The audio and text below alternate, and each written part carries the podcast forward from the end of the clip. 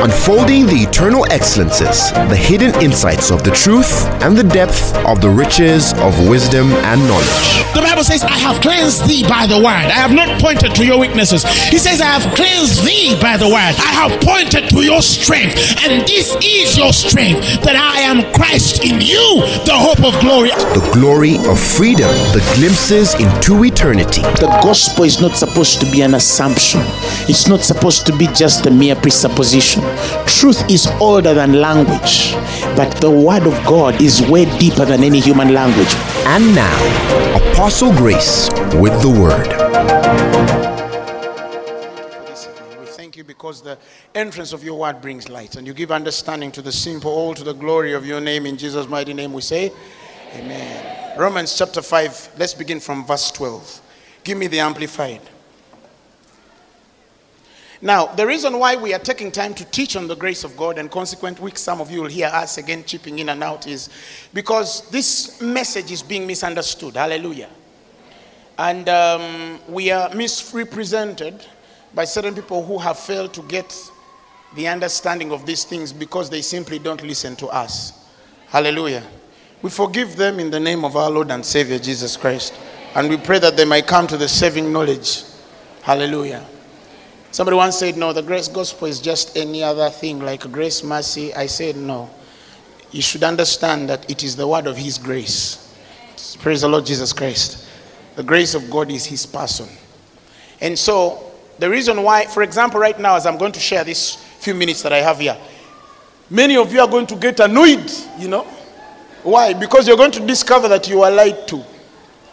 Praise the Lord Jesus Christ. But after service, be sober enough to say Mokama and Sonyua. You unlearn and then you learn the truth. Hallelujah. The reason why we see the church as is today is because Titus tells us that Paul is an apostle by the grace of God to God's elect.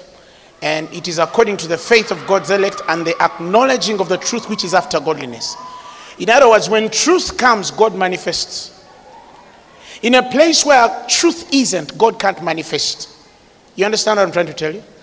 So the more the truth of God is preached in the lives of men, the more Christ is revealed. The essence of Phaneroo is not to bring something new. No, it is to bring things which were not seen but existed. For example, if I tell you just sit down and get a car, and Pastor Nixon tells you he gets a car, okay? Just by sitting down. Some of you who stayed up, what were you looking at? Were you driving four wheels? Four-wheel drives? Hallelujah. Is it by mistake that the next day I was also given a car by somebody who didn't even attend the service? No. But we seek that we create the easiness of things. The other week, last week, they brought me a lady who was deaf in both ears. I don't know where the family is. She was healed. Praise the Lord Jesus Christ. Hallelujah. She was what? Give her a seat. That's the one, eh? Joy, she's the one. Praise the Lord Jesus Christ. That woman came deaf in both ears. Now she's what? Hearing. Praise the Lord Jesus Christ. Praise the Lord. Hallelujah. We want to start manifesting God in a way such that you don't first say, Sharabaka, Zaka la la la la la la. To do a miracle, no. Praise the Lord Jesus. You're in your bus, and you're going to cover and you're bored, you just look for your deaf ear, a blind eye, and seven eye. Because if even the guys in the buses sell local drugs, you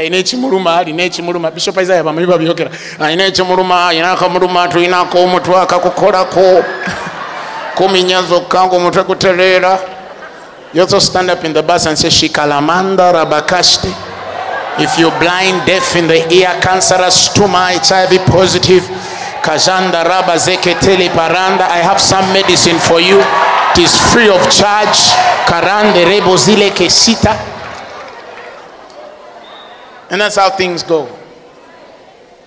The last Healing Chronicles, I was impressed by the things that happened. In fact, one of these days I'm going to bring you a lady. We prayed for her and a new bladder grew. Brand new from heaven. You understand? Brand new. For you're struggling with eyes, you just do like this and say, God, replace. Hallelujah. Because with God all things are possible. Praise the Lord. Now let me begin from a certain understanding.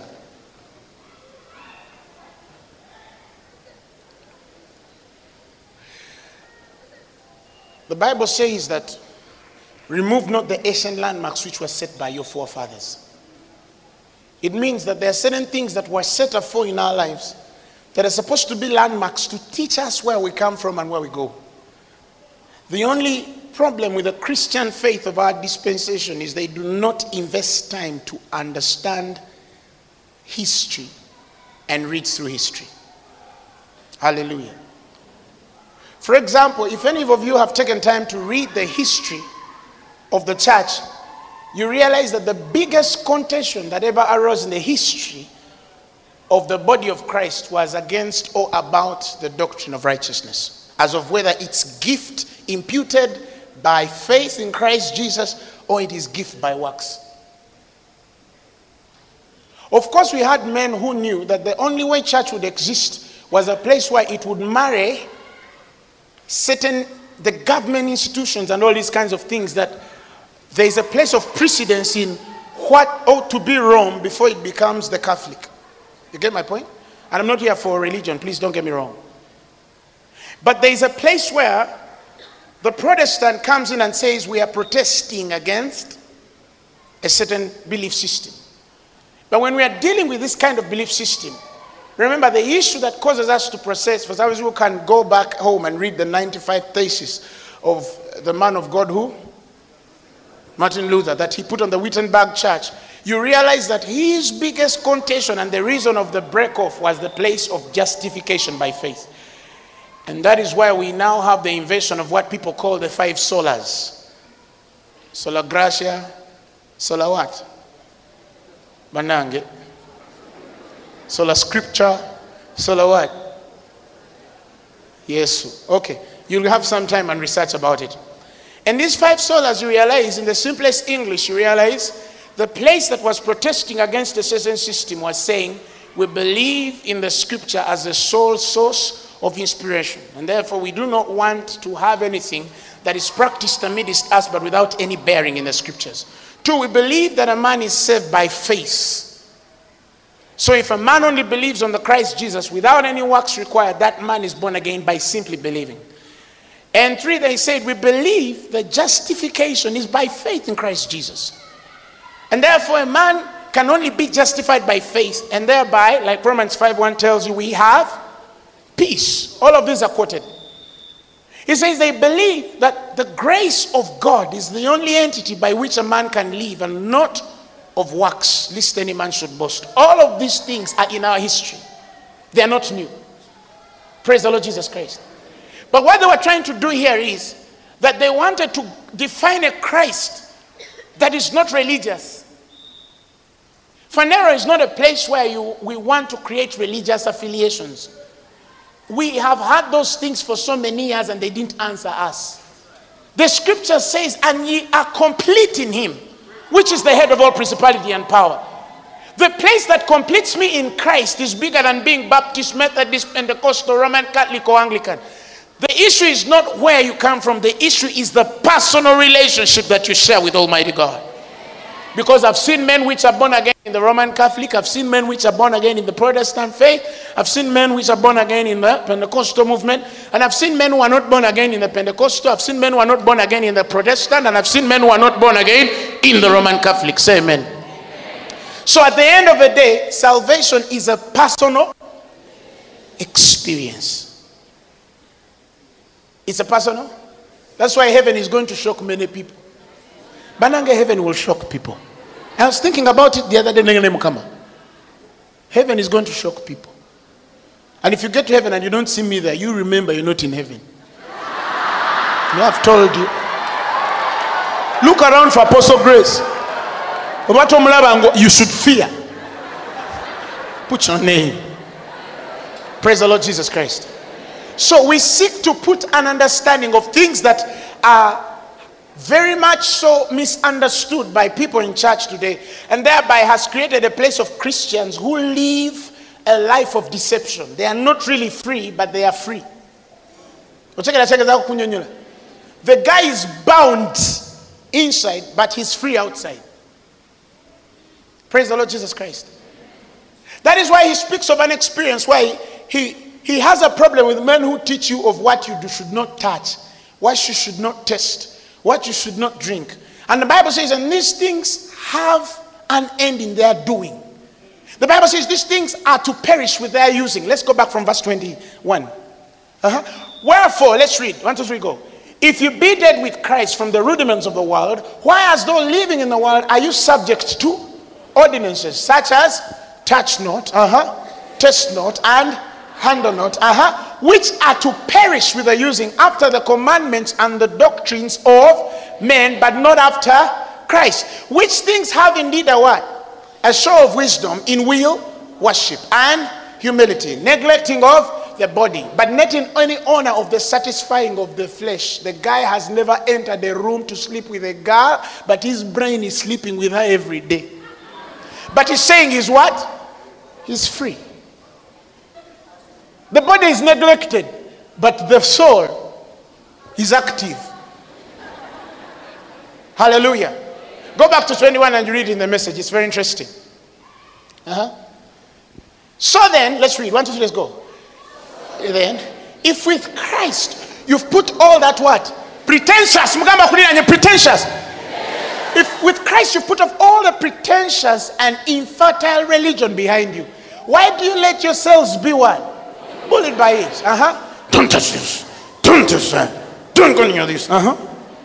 Do you think that things that are here today and are gone tomorrow are worth that kind of attention? They are not worth their attention. What is worth their attention? Jesus Christ. Jesus Christ. Because the Bible says he knew no sin. For us, we don't know how. And it says, let's continue in the message. Such things sound what? Impressive. If they're said in a deep enough voice, and they even give the illusion of being pious and humble and ascetic, but they're just another way of showing off, making yourselves look.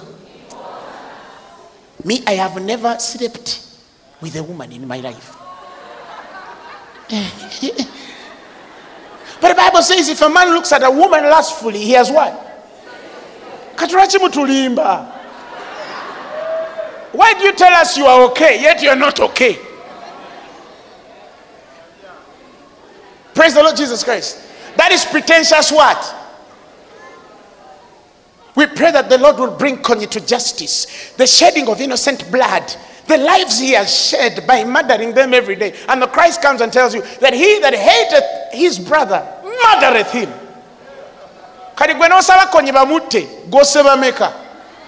Every day you kill people. I hate that guy. In the spirit realm, you've shot. Because you're living a life of pretension. Tell your neighbor, we do not pretend in the gospel. Hallelujah.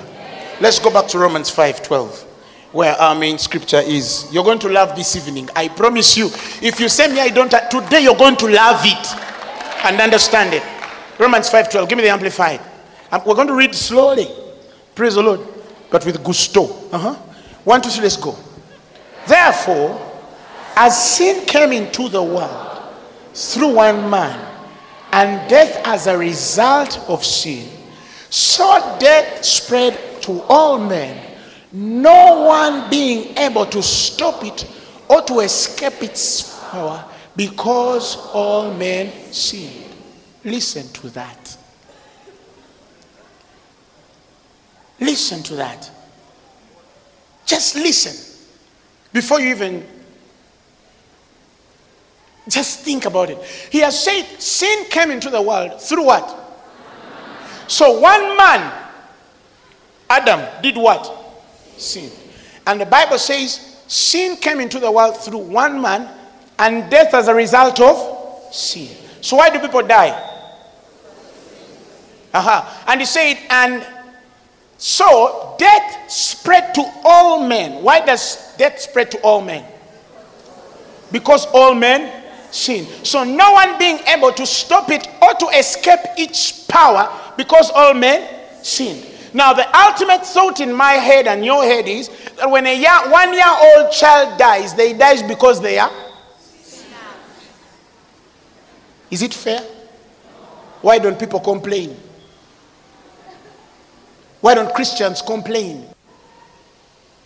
I want to show you what religion has done.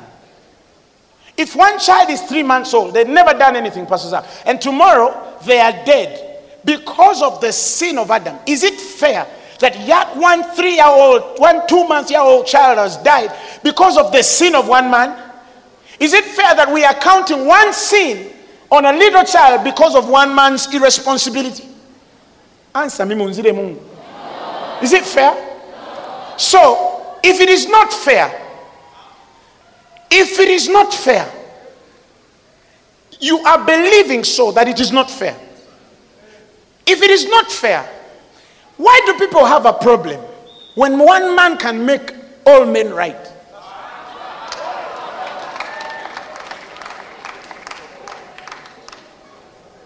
Omwana bwe yafa yagamba taka mutaka fufu mfufu nachikiza nti mukama atuwaddera yakola ki yatwala osekera ne tuchikiriza nti omwana yafa kubanga aliko ekibi ky'omusajja eyabikola ng'omwana tabirimu kale ate ne baba n'obuzibu n'omusajja azze asobola okutuukiriza bonna nga tebalina kye bakoze. I don't understand how people understand the gospel. Omukitegera. Now let's continue.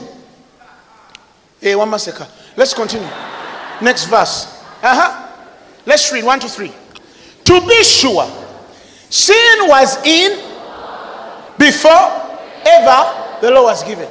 But sin is not to man's account where there is no law to transgression.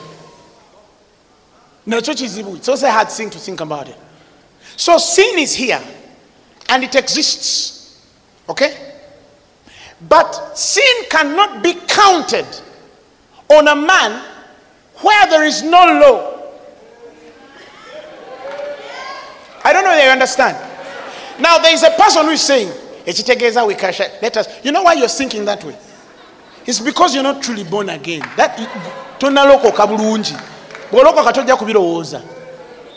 So you realize that sin was in the world before ever the law was. But it did not have consequence. It did not have the power to be counted on a man's account. You get it? That's why one time when I was preaching some time ago, I gave people an example of the relationship God had with Adam, Abraham, and Sarah. He tells Sarah, you're going to have a child. Sarah laughs. Ha, ha, ha, ha. When Sarah laughs, it is supposed to be doubting God. But because Sarah has never been told that don't doubt, okay? Abraham asks, God asks Abraham. Let's read. Then Sarah denied. Let's go back from 14, verse 14.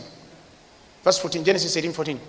Is anything too hard for the Lord? At the time appointed, I'll return unto thee according to the time of life, and Sarah shall have a child. This is God speaking. And then Sarah denied, saying, I laugh not, for she was afraid. And he said, Nay, but thou didst laugh.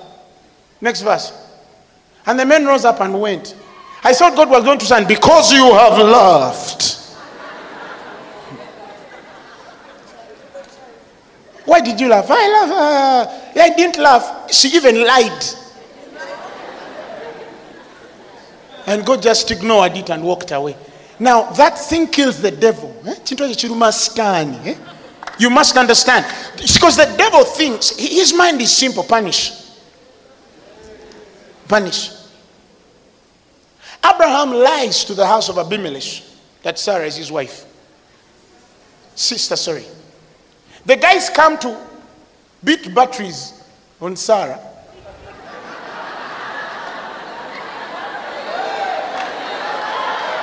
Not your Sarah. On Sarah. And the Bible says the Lord had first closed up all the wounds of the house because of Sarah, Abraham's wife. The Lord judged Abimelech for touching who? Even though she was a what? A sister. You get it? He repeats it in the house of Pharaoh. God plagues the house of Pharaoh. And Pharaoh tells Abraham, why did you lie to us? Abraham is the one lying. But God is still judging whether Abraham is lying or not. You're hitting on his wife. That's my problem. You get. Now, God can do that twice. And somebody says, hey, does that mean that God is promoting sin? God is not promoting sin.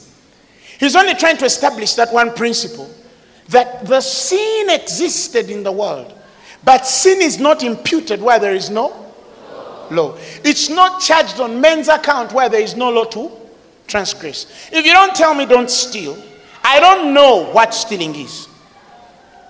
Therefore, I might steal, but it will not have power on my life because I don't know what. That is to the man who is not born again. You get my point? No. Of course, someone has carried that one. But that's not what I'm saying, okay? But the Bible says, sin was in the world before ever the law. But sin is not charged to men's account where there is no law. Sin is not counted where there is no law. Sin is not counted where there is no law. Sin is not counted where there is no law. It's not me. It is Romans 5:13. Blame it, okay? Next verse. The next verse says, yet death held sway from Adam to Moses, the lawgiver, even over those who did not themselves transgress, as a positive command, as Adam did. Adam was a type, prefigure of the one who was to come in reverse, the former destructive, the latter doing what? Saving. Are you hearing me? Now, then the ultimate question would be that if sin is not imputed where there is no law, why is Adam punished? He's punished because thou shalt not eat his law. Do you understand? Now, when they eat of the forbidden fruit, the scriptures tell us that death swayed from Adam to Moses, the lawgiver, even over those who did not themselves transgress a positive command as Adam did. The King James says the people which did not sin in the similitude of Adam, in the way of Adam, in the similitude of Adam's transgressions. Who is the figure of him that was to come? That means my little one-year-old child did not do anything like Adam did. He didn't disobey anyone, but death reigned on the child because they were all sinners. They were sinners. Do you understand where I'm coming from? Next verse. But, Wosheke, Maranda Rabiste. He says, but God's free gift is not at all to be compared to the trespass. His grace is out of all proportion to the fall of man. If many died through one man's falling away, his lapse, his offense, much more profusely did God's grace and free gift that comes through the undeserved favor of the one man, Jesus Christ, abound and overflow to and for the benefit of many. If Adam can say, I have sinned, and everybody dies because of Adam's sin, Jesus comes as the new Adam. And that man knew no sin. And when he knows no sin, the scriptures say that his undeserved favor abounds to the benefit, not against you, but to the benefit. Jesus Christ came that it would overflow. His grace would overflow to our benefit. Why? Because the law was not for our benefit. Moses himself, after he had sprinkled the blood on all the instruments of the law and the book, he said, for take this and put it in the presence of God, for this shall be a covenant of the Lord, and it may be a witness against you. He said, the moment you get the Ten Commandments, put it before, that it shall be a witness against. Why don't you understand that the law is against you? It's a witness against. It's not bad. It's only telling you you can't. The law is not. Jesus says that the law is good. But the law in its own self does not have the inherent power to save you. What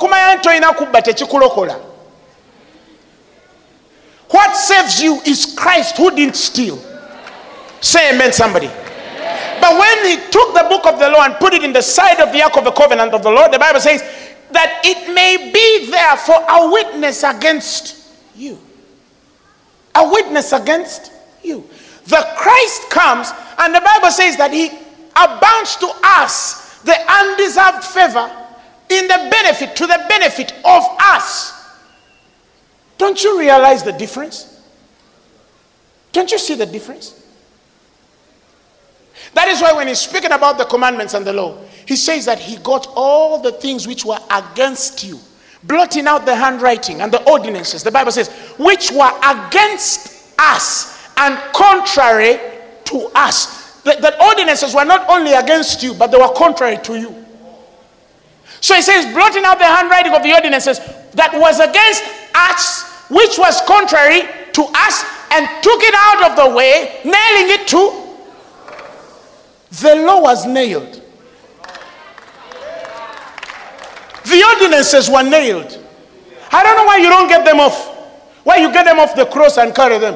The ordinances were what? Those are the one thing that stayed. When men think they were crucifying the Christ, they were actually crucifying the ordinances and the handwriting. Oh, the law. Give me the amplified of that. Some people should understand very intently.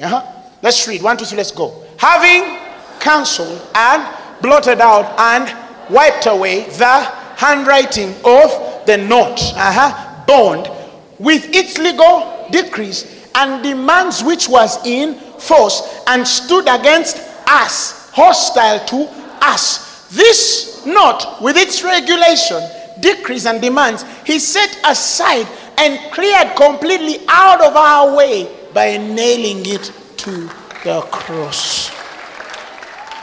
Why? Because it was hostile to you. The same stones on which the 10 commandments are written are the same stones that have to stone the woman which has committed adultery. Now, he comes in the figure and form that when they bring a woman which has committed adultery, he'll go down and write and stand up and say, let him without sin cast the first stone. He's only trying to tell them, I came that I might crucify this thing. That in the end, you'll remove the law and get me in your life. Because I'm the fulfillment of the law. Say amen. Amen. Say amen. Amen. But do you know how many people offer allegiance to Moses than to Christ? Do you know some people don't even believe Christ is come in the flesh? They disqualify all the New Testament dispensation and say that we believe only in the Torah. Do you realize that they don't have life? They cannot do miracles. They can't experience God. Why? Because they are convinced that the Christ has never come in the flesh. That is the spirit of Antichrist. Whether you want it or not, Jesus Christ walked the surface of this earth one day in the body. You can never disqualify that. No book can ever. Islam has tried, but they failed. Islam, same spirit. Judaism, same spirit.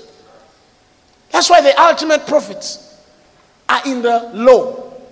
So there is no understanding of the place called grace. That's why Sharia is in the world. Same spirit. You do this, you pay for it. You do this, you pay for it. You do this, you pay for it. And when a man is in that dispensation, he can't understand the work of Christ and what Jesus came to do. Do you know how many people are desperate to see you fail? Do you know how many people are desperate to say, Apostle Grace and I are with you? Do you know how? That's why some of us will stand. That is the only reason. Do you know how many people are dying that you fail? Such that they say, tetwabagamba. But you'll not fail. You will not fail. You will not fail. You will not fail. Because you don't stand on your power. If a man thinks he stands, he will fall. That's what the Bible says in Corinthians. Because he's standing on his own strength. But if a man is entirely standing on the strength which is of God, that man cannot fail. That man cannot fail. He said, and none shall be able to pluck you out of my hands. He said, none shall be able to pluck. Do you know what it means? He says, none shall be able to pluck you out of my hand. The zeal of the Lord shall perform this. God is too desperate to see you out of this hand, as in to see you in his hand, and any man can be as desperate to pluck you out. This is a zeal issue. Hallelujah. Hallelujah. And of the increase of his government, and peace shall be no end. And upon the throne of David and upon his kingdom, to order it and to establish it with what? Judgment and with justice, for thenceforth, even forever, the zeal of the Lord of hosts will what? There are things God is too zealous. He's too zealous to put in your life. There is right now a person who is too desperate to see you fail. Too desperate. That is hostility against you. There's someone right now who wants to see you pregnant, see you drunk. They are desperate. They can even go on their knees and say, Mukama and Saba. That's why I told people that's the only reason why we will stand. And you must accept that people will exist like that. If you have any open door in your life. Unless your doors are closed. But if your doors are open, it says, behold, an open and effectual door has been set for you. But behold, there are many what? Adversaries. That doesn't shake us. The door is big. Tell your neighbor, the door is big. Let the adversaries bring it on. Let the adversaries do what? Bring it on. We will stand. Tell your neighbor, we will stand. Up to the end, we will stand. And the zeal of the Lord shall perform this. Say it, and the zeal of the Lord shall perform this. Some people need to understand that you belong to God. You belong to God. There are things God will never allow to happen to you. I swear upon the living God. He said he shall never suffer the righteous to be moved. Do you know what it means? He will never suffer you to be moved. He will never suffer you to be moved. He will never. That's not God. That's not God. Hallelujah. Hallelujah. So, now back to the mind. Let's go back to where we were at. Nor is the free gift at all to be compared to the effect of that one man's sin. That means, Banange, are you reading English? He says the free gift cannot be compared at all to the effect. What was the effect of that one man's sin? And he says this gift can't be compared to the effect. Meaning, it also has an effect. Like there's an effect of men dying because of the sin of Adam. There's also an effect. But he says these effects are special effects. They cannot be compared to the what? That man's sin. For the sentence following the trespass of one man brought what? Condemnation. Whereas the free gift following many transgressions brings justification. An act of. Give it to me in the Message version. I want you to read it there. In the Message version. 1, 2, 3, let's go. There is no comparison between that death-dealing sin and this generous life-giving spirit. The verdict on that one sin was the death sentence. The verdict on the many sins that followed was this wonderful life sentence. I don't know that you understand. You have a life sentence on your life. Life sentence of prosperity. Life sentence of increase. Life sentence of multiplication. Life sentence of life sentence of intelligence and wisdom. Life sentence of glory. Life sentence of anointing. Life sentence of peace that passes all understanding. Life sentence on every side. Blessed. He said, I shall increase your glory and I shall comfort you on every side. It's a life sentence. For life, you're going to stay that way. He says, thou shalt what? Increase my greatness and comfort me on every Oh, my Bible muzisomanga. He said he will comfort you on every side. Marriage, ministry, life, your body, your mind, your soul, your cousin, your little daughter, your uncle, your auntie, your country. Education. What don't you? Chichicho yagala. Mubiriko, your body. You say. He said he will comfort you. So that every side of yours is cushioned. Never na Yesu mulungi. Hallelujah. He will comfort you on every side. And he will increase your glory. That is why I'm sure you're better tomorrow. That is why I am sure. The reason why you've been worsening every day is because you've been under something that is hostile to you.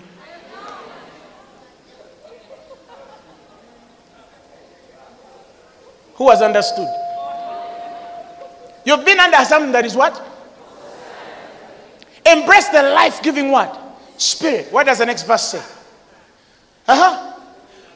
If death got the upper hand through one man's wrongdoing, can you imagine the breathtaking recovery life makes, sovereign life, in those who grasp with both hands this wildly extravagant life gift, this grand setting everything right the one man Jesus provides?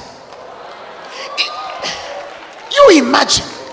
Just imagine what it can do in your life if you don't hold it with one hand. You're holding the Lord these hands, and these hands you want to hold grace.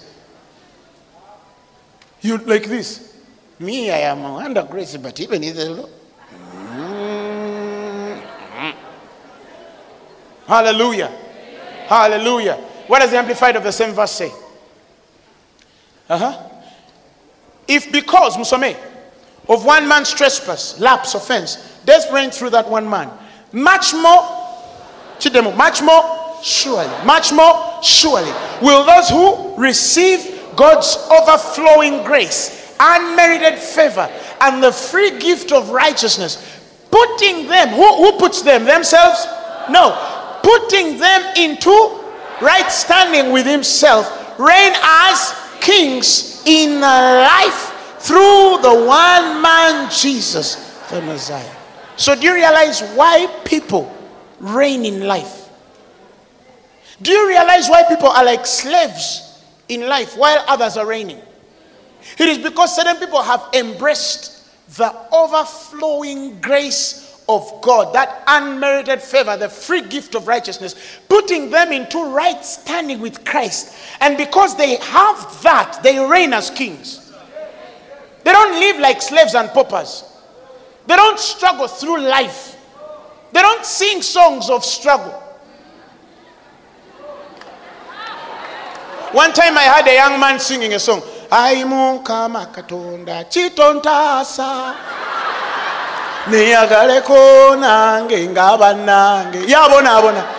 that song? Who knows that song?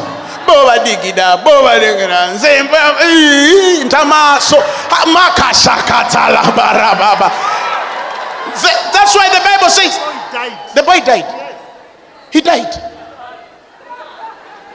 The letter kills. The letter kills. He died. The boy died. He died. He died.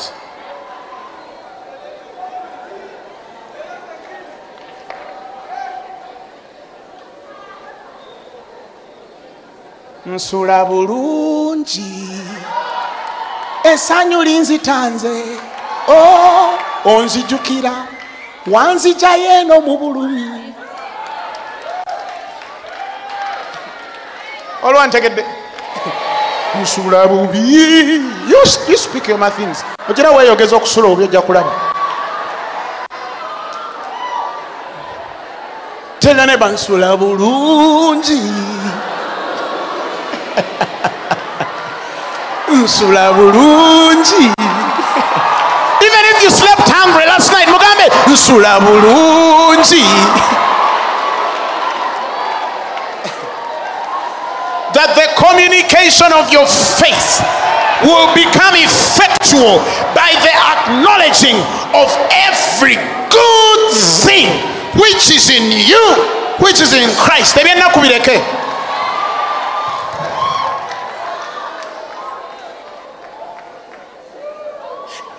Let the weak say,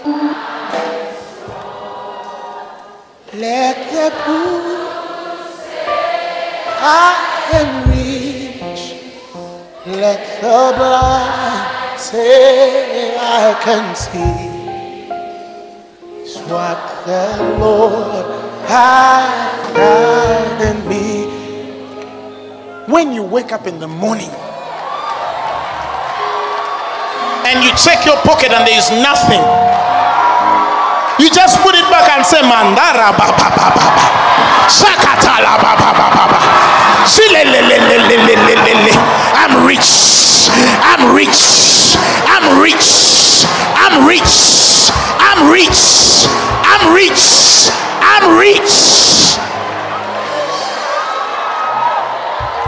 Because kings don't beg. Tell your neighbor, kings don't beg. Tell your neighbor, I'm royalty.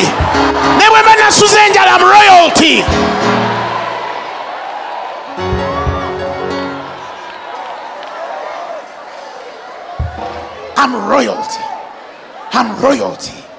I'm royalty. Sometimes things fail, and you look around you and you realize that everything is not working the way you want it to work. But the Bible says that a wholesome tongue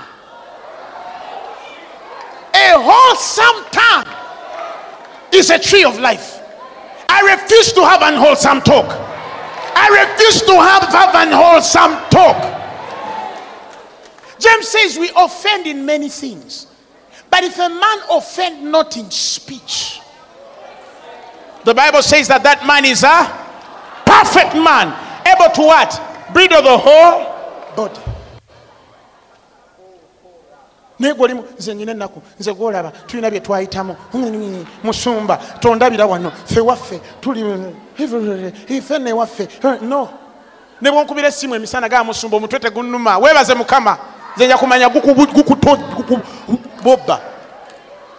refuse to say.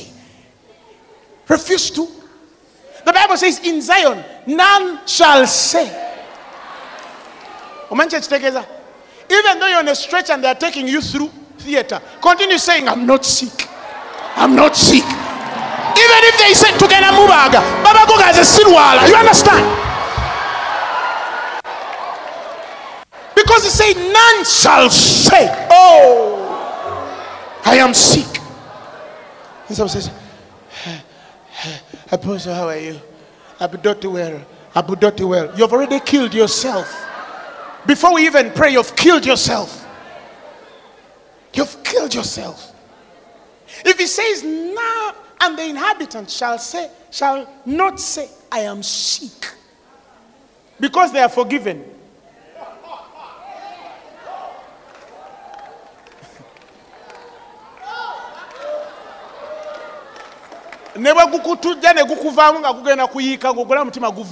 Refuse to say I'm sick. Refuse to say I'm sick. Refuse to say I am poor. Look for a political answer. Oh!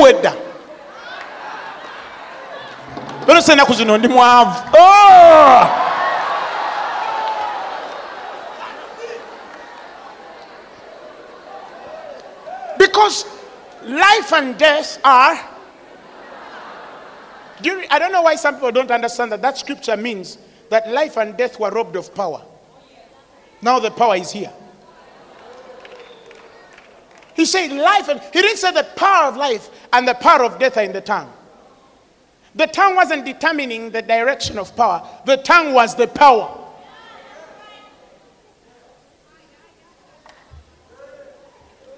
Yesu ndimubi Yesu sasiro mubi ndimubi Yesu.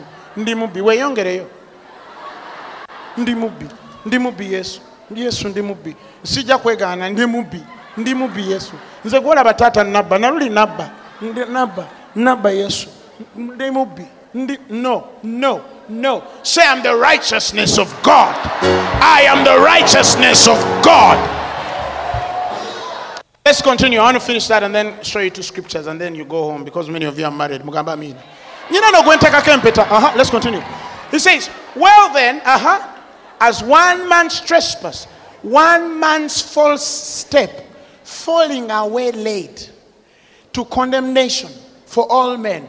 So one man's what? Act of righteousness leads to acquittal and right standing and life for all men. Life for all men. Life for all men. Life for all men. All. So imagine you have right standing before God. You are acquitted and you have no what? You have life. You have life. You are acquitted and you have right standing. Toliko musango, olimutu fujari, and you have life. You have life. How can you not reign? The reason why Christians are poor, they are still under. The Bible says the stone is heavy. Have you ever read that portion of scripture? There's a portion of scripture that says that the stone is heavy. Somewhere in the Bible, one time I stumbled on it and I repented many years ago. Tell your neighbor I'm acquitted. Stone is heavy. Let's continue. Next verse. Let's continue. Next verse. 19. 1, 2, 3, let's go. For just as by one man's disobedience, failing to hear, heedlessness and carelessness, the many were constituted sinners, so by one man's obedience, the many will be constituted righteous, made acceptable to God, brought into right standing with Him. Next verse. But the law came in only to what? To expand and increase. And the exciting opposition. But where sin increased,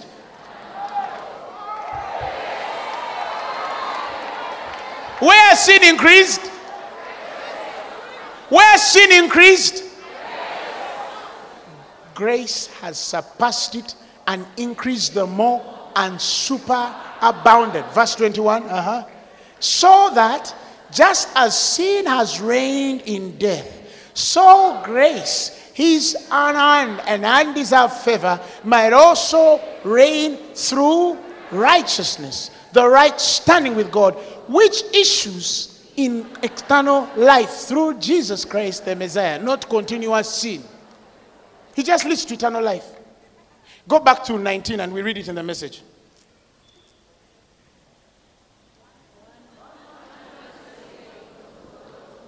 One man said no to God and put many people in the wrong. And one man said yes to God and put many people.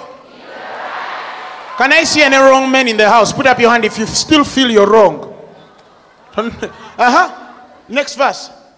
All that passing laws against sin did was to produce what? Was to produce what? All that passing laws against sin did was just to produce more lawbreakers. But sin didn't and doesn't have a chance in competition with the aggressive forgiveness we call grace. When it is sin versus grace,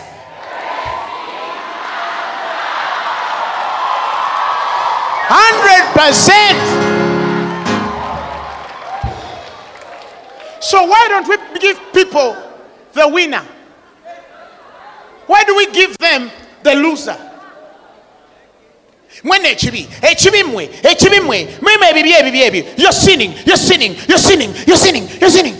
You're speaking about a loser. You're sinning. David says, when my heart is overwhelmed, take me to a rock which is higher. Take me to a rock which is higher than I. I ask people, can you last when the anointing is moving? osobola okutunula okugamba madamu ayaka nga anointing, when the anointing has come, you can't last. So why don't we give people the presence? Why don't we give them that Christ that kills any knowledge of sin? But what are we doing? We're telling people, sin. One time there's a man who said, people left.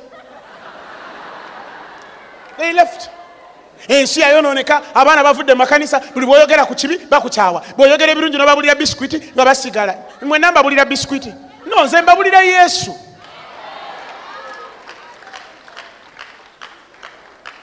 don't steal, but you don't know how to stop. You don't know how? Because the scriptures say that the strength of sin is done. You just get the law and say, don't steal. He says the sting of death is sin and the strength of sin. Question. So if there is no law, what is sin? Powerless. But you know that some people think it creates lawlessness. That mindset.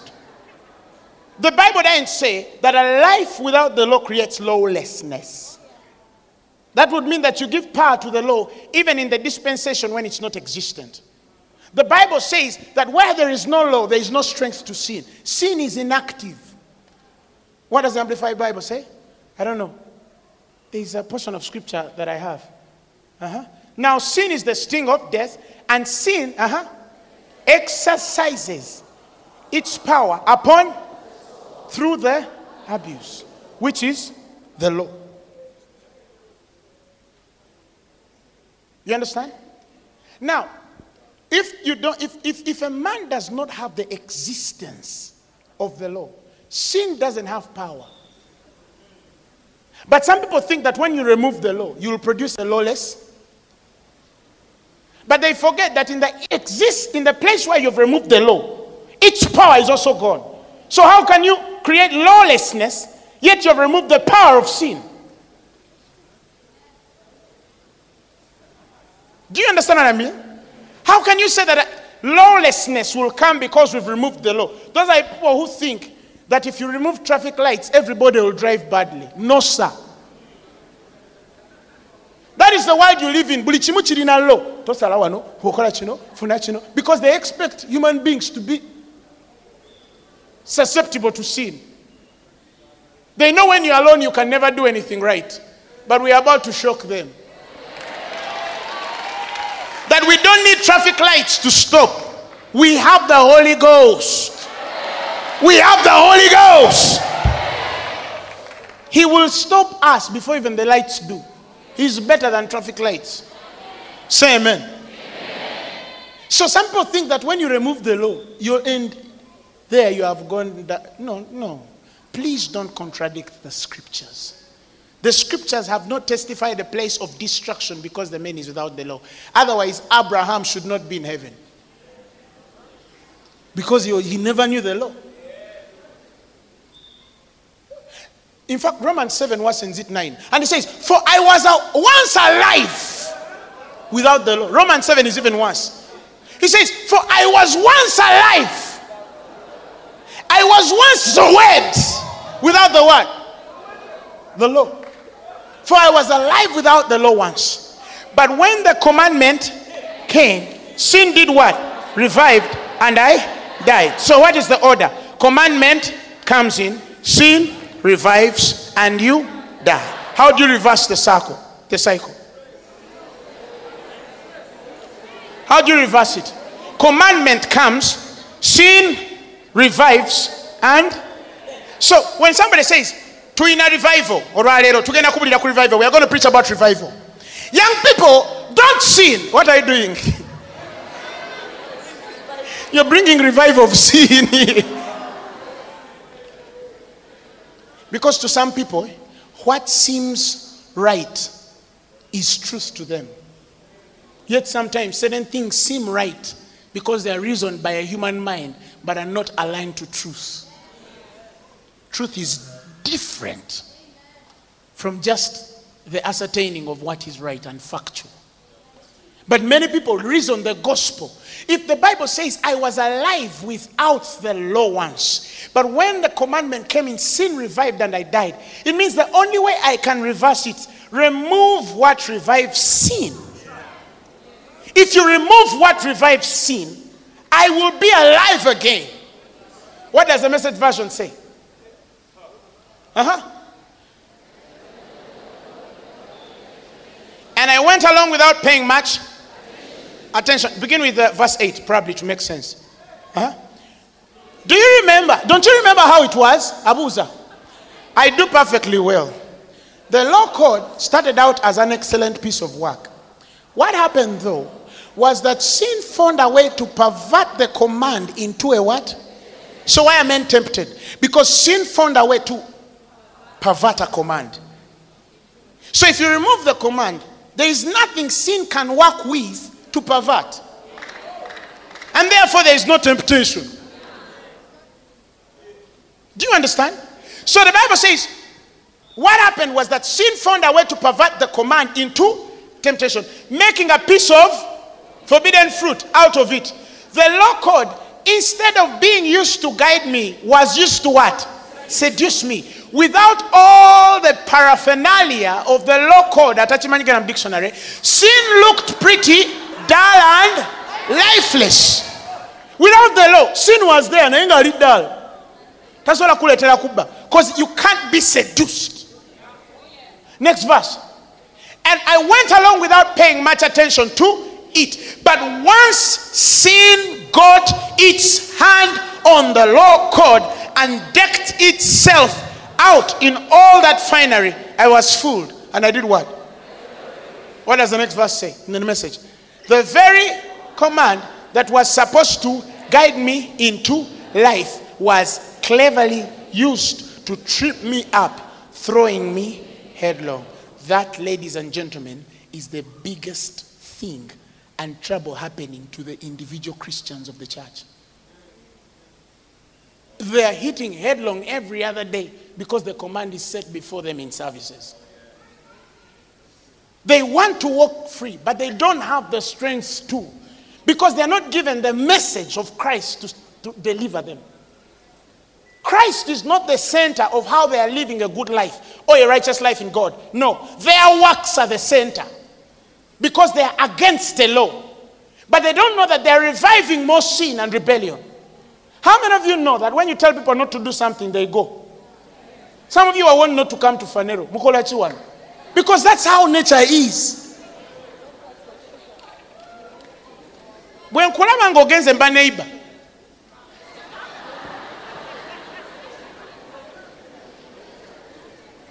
that is the day that child will go.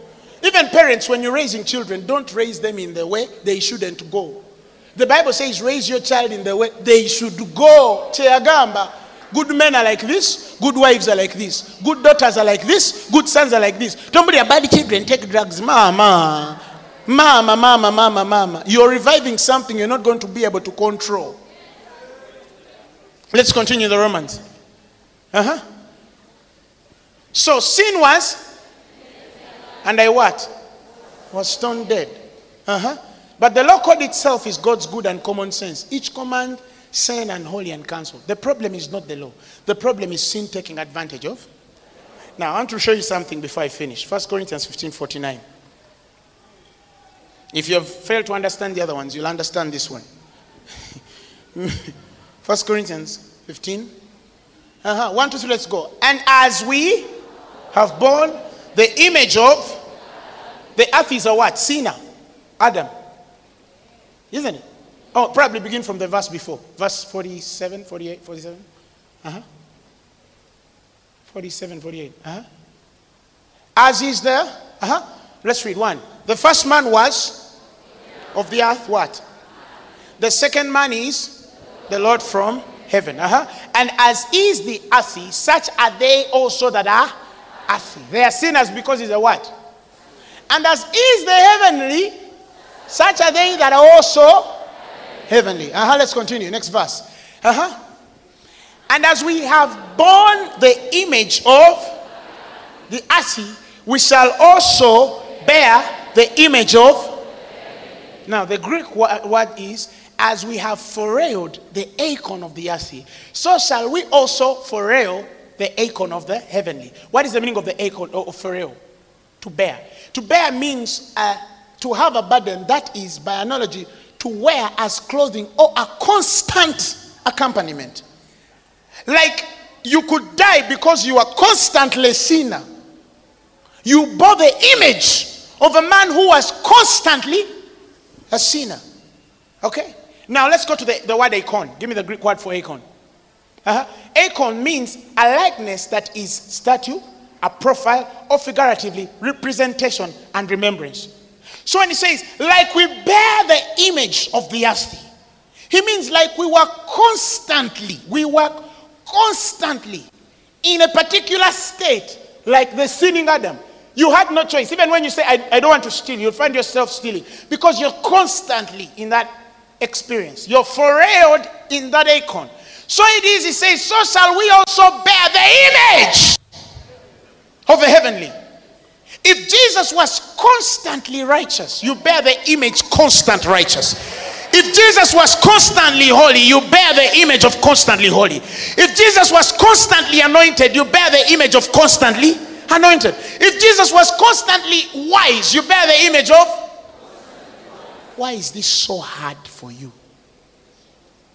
You cannot be a new creature and claim the right of the earthly man. No. Because now you are in the image of this Christ. And this Christ, the word there, foreo, means constant. Like it was like if it was a constant for any man in the Adamic era, even if they've not sinned, to be sinners. It's also a constant for any man in the Christ era to be righteous without works. It is too hard for the devil, I understand. But that's the truth. Jesus wanted to get to a point where he will make men righteous, not according to their own works, but according to his grace. That is why the Message version says, haven't men yet understood that God is not responding to what we do. That's why some of you, God doesn't move in your life. Although your fasting will move you. I also fast. I also pray. But I don't pray to move God.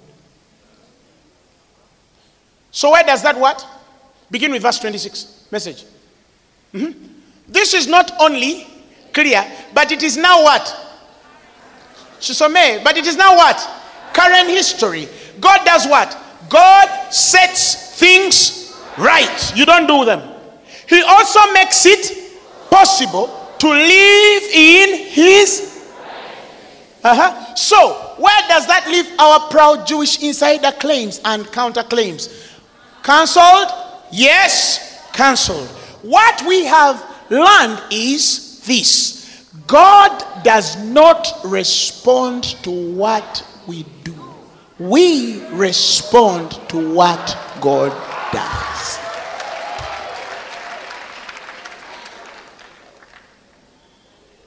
So there's somebody saying, Kankononye. They think that they move God. That is why there are people on prayer mountains and they're dying. Not that the problem is prayer mountain. No, prayer mountain is a place of prayer. But the people who go there without the knowledge of prayer. Without the knowledge of prayer. Without the knowledge of prayer. And because a man goes in the presence of God without the knowledge of prayer, he prays in the indifferent line of something as a soul to think he's going to move the God who already moved on his behalf. Listen, God moved on his behalf, your behalf already. The Bible doesn't say you will be blessed when you pray. The Bible says you have been blessed with every spiritual blessing in the heavenly places in Christ Jesus. Stop trying to move the one who moved long ago. Stop seeking what you already have. He says you've been blessed with every spiritual. The Bible says, blessed be the God and the Father of our Lord and Savior Jesus Christ, who hath blessed us with all spiritual blessings in the heavenly places in Christ Jesus. Next verse, what does the next verse say? And what? According as he has chosen us in him before the foundation of the world, that we should be holy and without blame. So holiness is a calling in God before you are even formed. That's why Romans 6:22 calls that now the fruit of holiness, not the seed. But many of you are told to plant seeds of holiness instead of reaping fruits of holiness from the ultimate seed, Christ. You can clap if you have understood. What did you take today now, Kuba? Mukama jachi kutegeza lumu. Hallelujah. Hallelujah. Hallelujah. Amen. That is why when Paul was concluding the lines of Philippians 3:9, he spoke of concerning zeal, concerning the law. Let's go before. Verse 6, verse 5, 6. Let's read that. Let's begin from verse 4. Though I might also, let's read this last line and get out of here. Though I might also have confidence in the flesh, if any man thinketh that he hath whereof my trust in the flesh, I more. Why? Circumcised on the 8th day, of the stock of Israel, of the tribe of Benjamin, a Hebrew of Hebrews, as touching the law, a Pharisee, concerning zeal, persecuting the church, touching the righteousness which is in the law, blameless. Banange. Before Paul was born again, he was 100% blameless.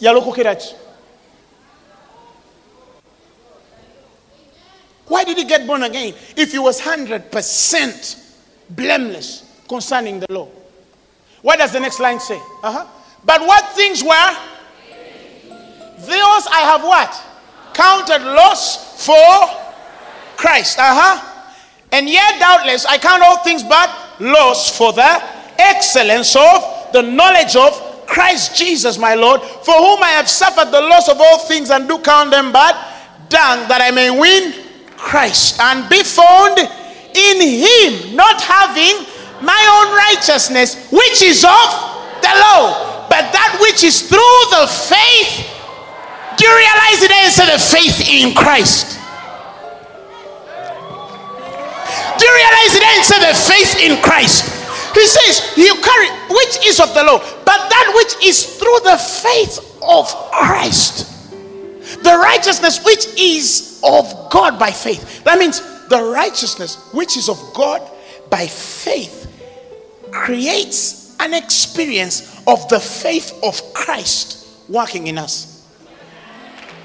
So it is no longer you believing for a job. It is Christ in you believing for a job. It is no longer you believing for a house or ministry. It is Christ in you believing for ministry. It is no longer you believing for healing. It is Christ in you, the hope of glory. That is the faith of the Christ. Do you know why faith is not working in many Christians? They have too much faith. They have too much faith in Christ that they can't allow the faith of Christ to work.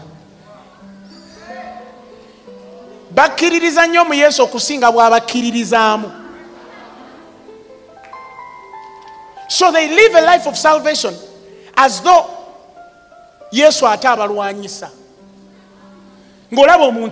It's as though the devil, God is fighting them. It's not even the devil. It's as though everything they are doing is just opposite of what God wants. Even if they do anything for God, God shows them, yeah, I'm not in your things. Do you know how many ministries are striving? They are doing everything every other day to serve a God who wants to serve in them. They've refused him to get inside them and work, both to will and to do according to his good pleasure. They got him out of themselves, put him on a pedestal and told him, let us work for you. That is why you don't have results. God did not send the word for you to work it. God sent the word for it to work in you. That is what Colossians says. He says that this word has continued growing every other day in you. And he says that it has grown. Let's read. This word has what? Begin from verse 5. Verse 5. Let's read. What does it say? Because of the hope of experiencing what is laid upon and reserved and waiting for you in heaven. Of this hope you have had in the past in the message of the truth of the gospel, which has come to you indeed in the world. That gospel is what? Bearing fruit and is still growing by its own inherent power. power, even as it has done among yourselves, ever since the day you first heard and came to know and understand the grace of God in truth. You came to know the grace or undeserved favor of God in reality, deeply and clearly, thoroughly, becoming accurately and intimately acquainted with him. As you continue to know grace, you became accurately, intimately acquainted with him. So the more you know grace, the more you fall in love with Jesus and throw out the scales of terms and conditions and contracts. And that's why Romans 2:4 tells you, know ye not that the goodness of God leadeth men to repentance. That place where a man will get his zip and lock it, not because God is going to produce fire on him, but because God loves him so much. Says that we do things in a love affair, not contract basis. Many Christians are not even in love with God. They're not in love. That is why Romans told you, and now the righteousness of God without the law has been revealed. 3:21. But now the righteousness of God without the law is manifested, being witnessed by the law and the prophets. Even the righteousness of God, which is by faith, not in, again, of Christ. This faith is of Christ. That means what makes you lock your zip is not your ability to lock it for Christ. No, it's Christ's ability in you to lock it. Even the righteousness by faith of Jesus Christ unto all and upon all of them that believe. For there is no difference, for all have sinned and come short of the glory of God, but being justified freely by his grace through the redemption that is in Christ Jesus, whom God has set forth to be a propitiation through faith in his blood, to declare his righteousness. Why does he declare righteousness? For the remission of sins that are passed through the forbearance which is of God. Why don't men embrace that kind of message? Why are people still under law codes? Tell your neighbor, be delivered. Tell your neighbor, be delivered.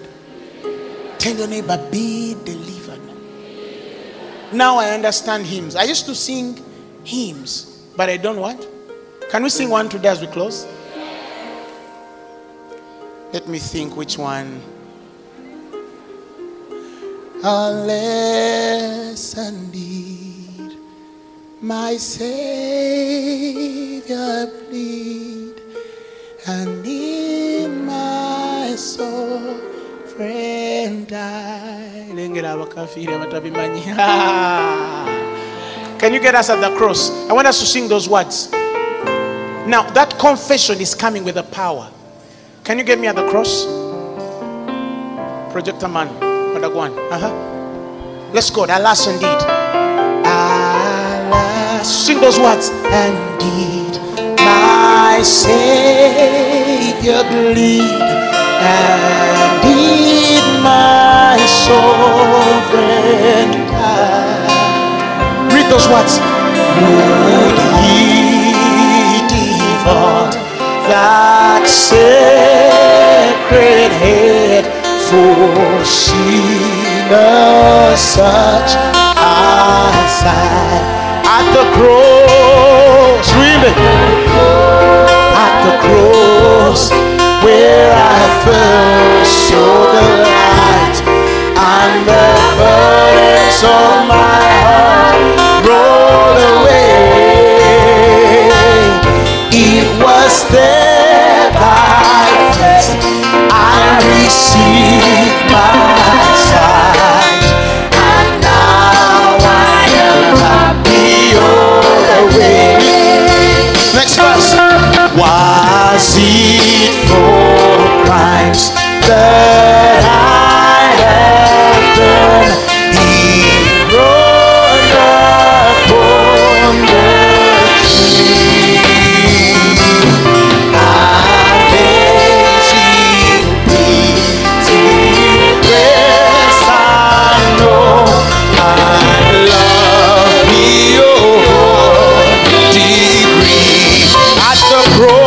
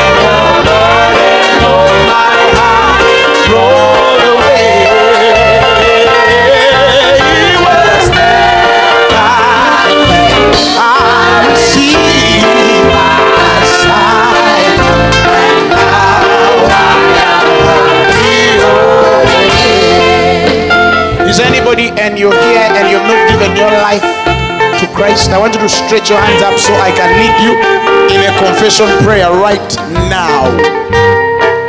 Anybody wants to be born again? I see a hand there. Anybody else?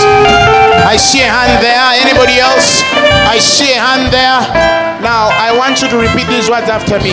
Say, Lord Jesus. The message you have just heard was brought to you by Phaneroo Ministries International. For more information, contact us on telephone number 041-466-4291 or email us at phanerocompala@gmail.com. You can also find us on the web at www.phanero.org, or better still, feel free to join us every Thursday for our weekly fellowships at Uma Multipurpose Hall from 5 p.m. to 8 p.m. You can also catch the live stream at livestream.com/Phaneroo. Phaneroo, make manifest.